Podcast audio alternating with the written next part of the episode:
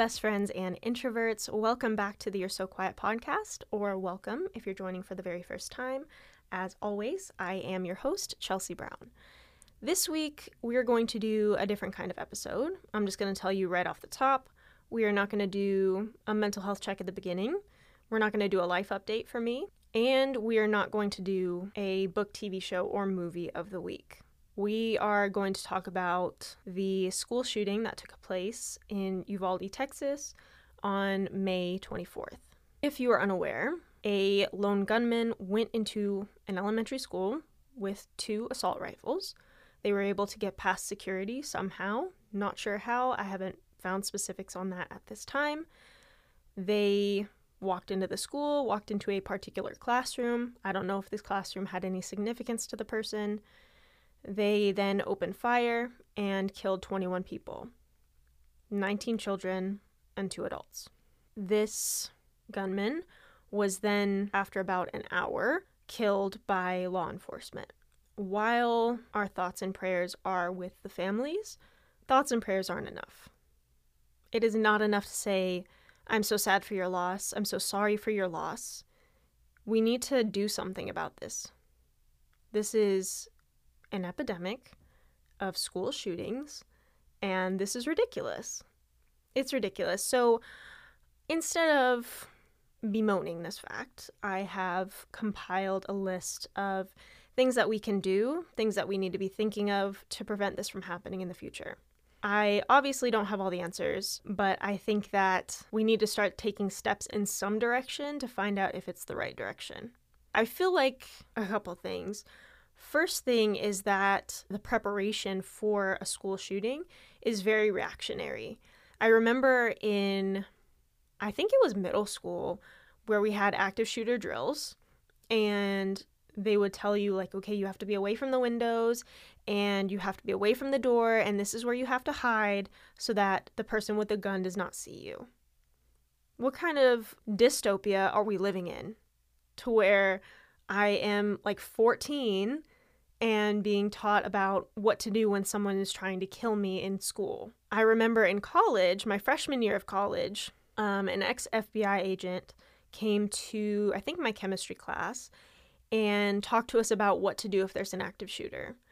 And I remember the one thing that I really remember is that he was saying to throw things at the shooter until you can disarm him. And that again, like, good to know, but why am I preparing for when this happens?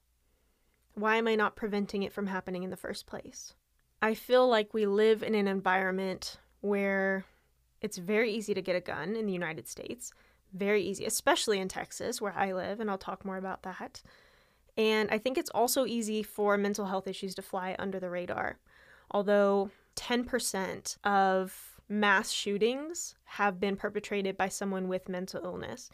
So I don't want to kind of further the stigma that people with mental illness are scary or are going to hurt us. Like that's not that's not the case. But I do think that fostering an environment in which we know how to express our emotions, we know how to seek out help and identify like, "Oh my god, I'm thinking about doing XYZ.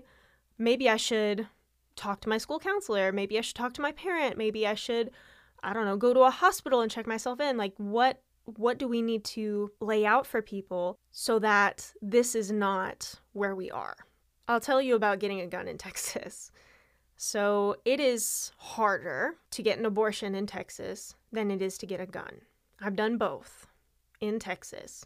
Getting an abortion took me four days. You have to go in for the initial appointment. For me, it was on a Friday and you have to fill out all the paperwork and you have to talk about your options and you have to do the transvaginal ultrasound, which is a whole thing, very, very uncomfortable. Then you have to look at the ultrasound. It's like all these steps. And then I had to wait till they were open again, which was the following Monday. And then I had to sign some more paperwork, and then I could take the medicine to start my abortion. To buy a firearm in Texas, I went to a local gun shop I walked in, I said, Hello, I would like to buy a gun. They said, You know what you want? Yes, I have this model in mind. Great, we have it in stock. here it is, you can hold it, make sure it's exactly what you want. After that, they took my driver's license, ran a background check. I filled out this little questionnaire basically stating that I was of good moral character. And then they packed up my gun for me and I walked out within the hour. I I kind of have a problem with that. I don't think it should have been that easy. I think there should be requirements. For example, I think there should be a mental health screening because although we are aware that only 10% of mass shootings are perpetrated by somebody with a mental illness, I do think that a mental health screening could potentially alert the seller to the fact that this individual is planning to use the gun for XYZ. I think there should be a waiting period, just like there is for abortions. I think that there should be licensing requirements. In Texas right now, you can either concealed carry or open carry without a license. It's wild, like literally wild, wild west out here. I think that there should also be training requirements. Under no circumstance should you be purchasing a gun without ever having taken a class or being shown or learning or demonstrating that you know how to use a firearm. What I'm saying is that this should be like getting a driver's license. You have to go to the classes, you have to pass the tests, you have to do like a, a driving test to prove that you can actually drive and parallel park and whatever. And then you can have your license and get your car. And your license can be revoked if you are driving erratically if you get too many tickets or whatever the case may be. So I really don't think that it should be easier to get a gun than to obtain a driver's license we need regulations around our gun ownership. When I'm able to walk into a gun shop and be like, hey, I want to buy a gun, and they're like, all right, cool, which one do you want? It's not like I'm buying skis. You know what I mean? I'm I'm purchasing something that could easily take away someone's life. That man, that boy, did just that. He took 21 people's lives and he was just allowed to purchase the guns. I have a feeling that I'm going to have Second Amendment enthusiasts in my DMs talking about your right to bear arms. I'm not in any way suggesting that you get your guns taken away. Although honestly, I don't think removing guns from like public consumption would be the worst thing. Just my personal opinion. I am saying that owning a gun is a huge responsibility. It is a dangerous, dangerous weapon, and I don't think people really take it very seriously. So, those are the things that I propose for the requirements for purchasing a, a firearm. Okay? I don't think it's asking too much. I'm not saying to get rid of the guns. Again, I cannot stress enough. I'm not saying that we should just get rid of guns. I'm saying they should be more difficult to obtain. These are not skis, okay? I don't know why skis are coming to mind, but like this is not just, you know, your random item that you should just be able to buy at Walmart, which you can absolutely do in Texas and probably other states. It's a huge responsibility. That's all I'm saying. The second thing that we can do, and we can do this in every election, is to vote. It is so important to vote and I, I want you to to take stock of your lawmakers and to really look at them and say are you mirroring my values is this what i want to to see in my community is this what i want my children to see is this what i want the people in my community to experience i want you to look at their words and their actions because if those two things aren't lining up that's a problem for me. I think it is mm, an embarrassment that Greg Abbott, the governor of Texas, is out here talking about thoughts and prayers and putting mental illness on this individual who shot up the school on May 24th. And what I mean by that is he said something to the effect of he has no history of mental illness, but anyone who shoots up a school has a mental illness, something to that effect. Sir, we're not out here trying to vilify anybody with mental illness at all. Mental illness is not synonymous with evil acts. Let's just get that out of the way right now. And it's disgusting to me that Greg Abbott is saying this and he is refusing to acknowledge that gun control is important. I think that we might have like a branding problem with the phrase gun control. I'm not trying to control your guns or take away your rights.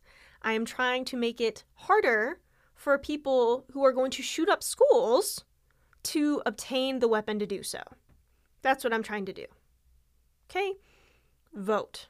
It is so, so important, and it is the most American thing you can do. Vote for whoever aligns with your values and what you want to see in your community. Finally, I really want to end the stigma around mental health. I think that what Greg Abbott said is disgusting. Trying to equate mental illness and violent acts, problematic. Okay? Do I, however, think that it's possible that mental illness can play a part in driving someone toward this? I think it can. And I think that it is important to talk about how you're feeling, like how you're actually feeling, and identify within yourself if you are thinking of harming yourself or others. I want there to be a place where we can go, an open forum to where you can be like, look, I'm thinking about this. I, this isn't this isn't okay. Mental illness is not a bad thing left untreated, it can be dangerous for the person. I am I am proof of this. Okay, I've tried to end my life more times than I'm willing to talk about right at this very moment. But had my mental illness been identified when I was a teenager, when I was a child, I think the path to adulthood for me would have been much smoother. And the same could be said for others with mental illness. I think also that speaking only about mental illness when it comes to school shootings or gun violence only serves to perpetuate the stigma that people with mental illness are dangerous. And I've said this earlier, and I'll say it again mental illness does not equal violence. I think it is part of the conversation, but it is not even the biggest part of the conversation. Gun control, gun regulations are the biggest part of this conversation. One of the last things I'm going to do right now is I'm going to read every name of the people who passed away on May 24th because of the acts of this lone gunman. Eva Morales, fourth grade teacher. Irma Garcia, fourth grade co teacher. Uziyah Garcia, eight years old. Xavier Javier Lopez, 10 years old. Amerie Jo Garza, 10 years old. Annabell Guadalupe Rodriguez, 10 years old. Aliana Cruz Torres, 10 years old. Jose Flores, 10 years old. Alithia Ramirez, 10 years old. Nevaeh Bravo, 10 years old. Tess Marie Mata, 10 years old. Alexandria Aniyah Rubio, 10 years old. Layla Salazar, 10 years old. Makenna Lee Elrod, 10 years old. Jace Luevanos, 10 years old. Jailah Nicole Silguero, 11 years old. Eliahna Ellie Garcia, 9 years old. Jacklyn Jackie Cazares, 10 years old. Maite Yuleana Rodriguez, 10 years old. Rogelio Torres, 10 years old. Maranda Mathis, 11 years old. Did that make you uncomfortable? I hope so. We need to be uncomfortable. We need to do something about this. This is an epidemic, whether you want to believe it or not. And we need to stop pretending like protecting our gun ownership is more important than the more than a dozen lives of 10 year olds that were lost because someone just walked into the store and bought two assault rifles. I have compiled some resources for what we can do right now in the wake of this tragedy. If anyone listening lives in the San Antonio area in Texas, you can donate blood. San Antonio's University Health Hospital is currently asking for donations, and South Texas Blood and Tissue is available for appointments over Memorial Day weekend, which actually will have will have passed by the time this airs, but you can still call them and make an appointment to donate blood. You can also donate to a relief fund such as the Community Foundation of Texas Hill Country or a GoFundMe for the victims. I will link both relief funds in the show notes.